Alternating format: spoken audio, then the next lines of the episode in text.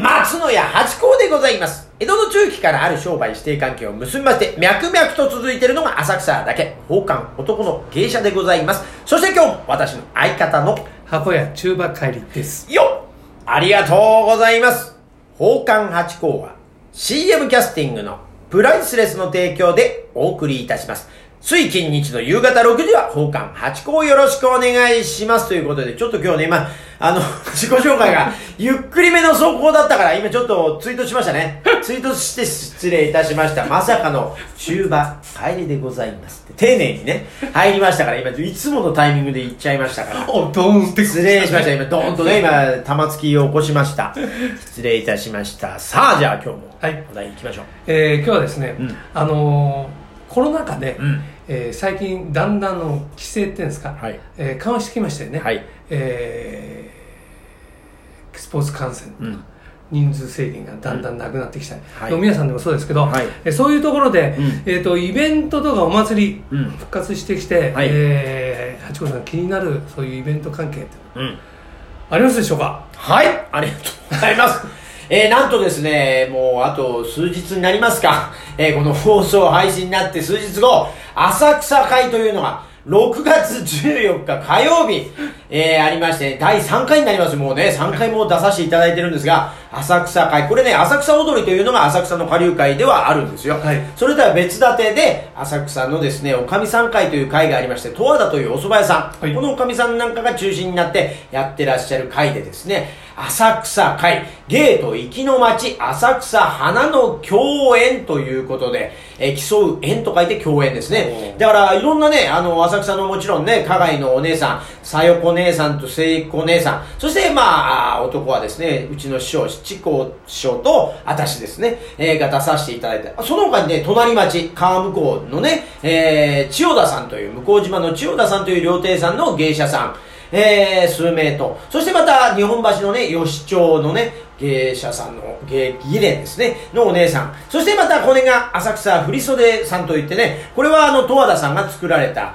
えー、その、組織といいますか、下流会と、うん、違う。まあ、京都の舞妓さんのような、こうね、えー私たちの業界でいう半玉さん、東京でいう半玉さんだけの組織、振袖さんということでやってましてね、この人数がまたどんどんどんどん増えてるみたいで、えー、6人、7人と出てきます。でまた特別支援に龍小太郎さんというね、この、大衆演劇のお師匠さんが出まして。で、ゲストに木更津、えー、止水会さんというね、また、ここもまた大所帯で来てくださって、だから盛大な会になるんじゃないかというところでございまして、えー、会場がですね、浅草公会堂、これ有名なとこでね、えー、雷門のほど近くですね、えっ、と、ロックといってですね、あのー演芸場とかがある方に歩いて向かっていただくと、あるところなんですね。えー、だから浅草参りしたついでに、浅草1の38の6ということでですね、あります。で、これね、あのこれはですね、チケッティングが浅草の下流会鍵盤じゃなくてですね、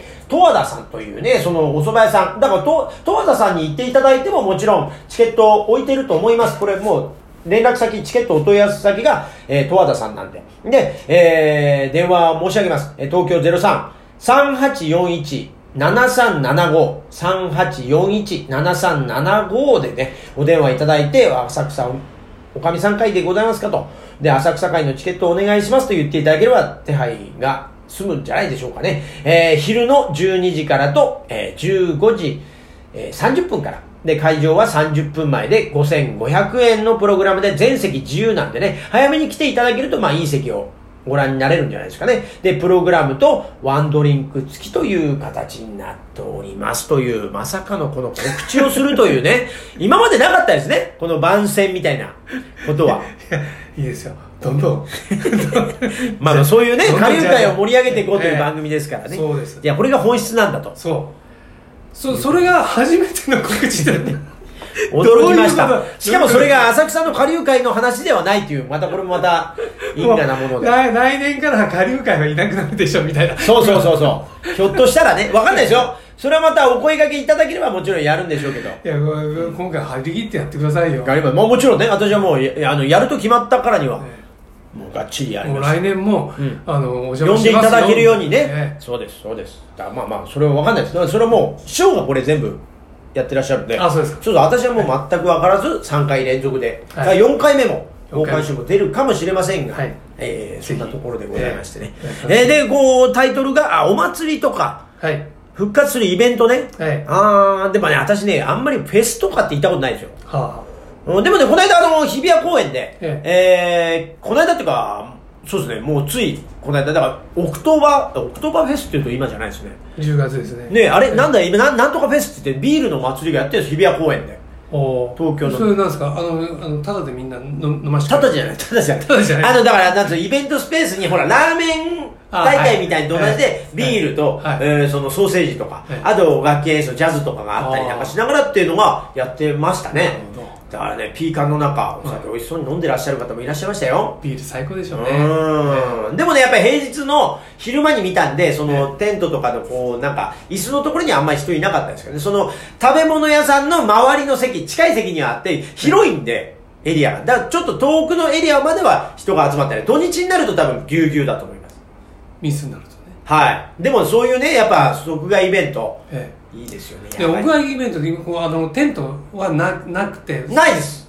まあ、青空の中、あの、でも、あのーイベントスペースだけはあります。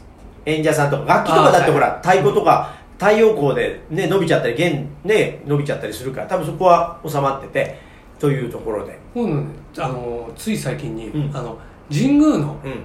あの森の宮ビアガーデンうんうん。っていうとこ行ったんですよ、うんうん。であそこ、えーとね、結構毎年1回は行ってるんですよ、うんうんで今年も行こうかって言って行ったんですけど、あの前はあのその屋根がなかった。のうんうん。テンテント大きなテント。今ね、は大きなテントがあって、はもうほぼほぼもう食べるところはテントの下なんですよ、うんうんうん。多分雨でも大丈夫、はいはい。まあね。前はあの雨になるとあの中止。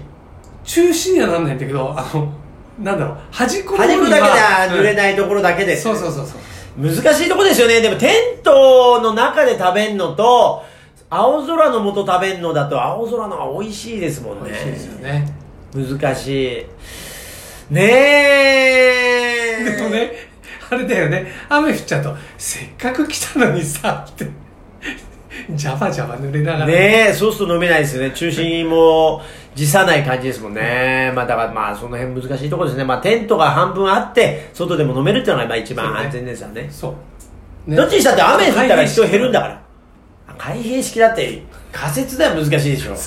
ええあとね、そう、あ、あ、でももうもう一回言ってななんか、ぶつかりました。あとねええ、大事なことですよ。私も少し今最近ね、入れていただいてる、え寄せの世界ですよ。寄せ、あの、また新宿の末広亭さんがですね、またええクラウドファンディングというのをええ始めたようでございます。もうこれもう私も白山先生のツイッターで見て知ったというようなところなんですが、ええっ、と、2年前コロナが始まった頃に、やっぱりこのお客様が減りまして、はい経営が厳しいぞというお話がありまして、クラウドファンディング、落語会の方ってすごいですね。えー、だから全体、寄せ全体でもって1億円集まったという。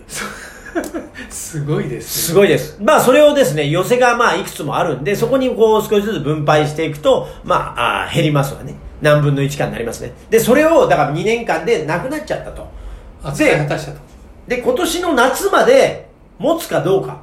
その寄せ自体が。えで、で、またもう一回クラウドファンディングが始まったんですよ。えで、今、白山先生なんかもね、えー、熱心されてますが、やっぱり寄席はね、えー人気商売で、いや白山先生の時は満杯。はいでも私が行った、行く、まあ特に時間帯も私はいつも夜がお座敷があるんで、昼間の席でお願いしますというふうにお願いしてるんで、ええ昼間の席、えー、1人目、2人目、ね、だと、えー10人ぐらいいるかいないかということでございますから、まあだから、そのね、幅があるんですよね。あの、お師匠さんによってとか、はい目当ての方によって、だからそんなことで入りが、あーっていうことで、でもそう考えると、でも私が寄席に通ってた頃、えー、30年ぐらい前ですかね。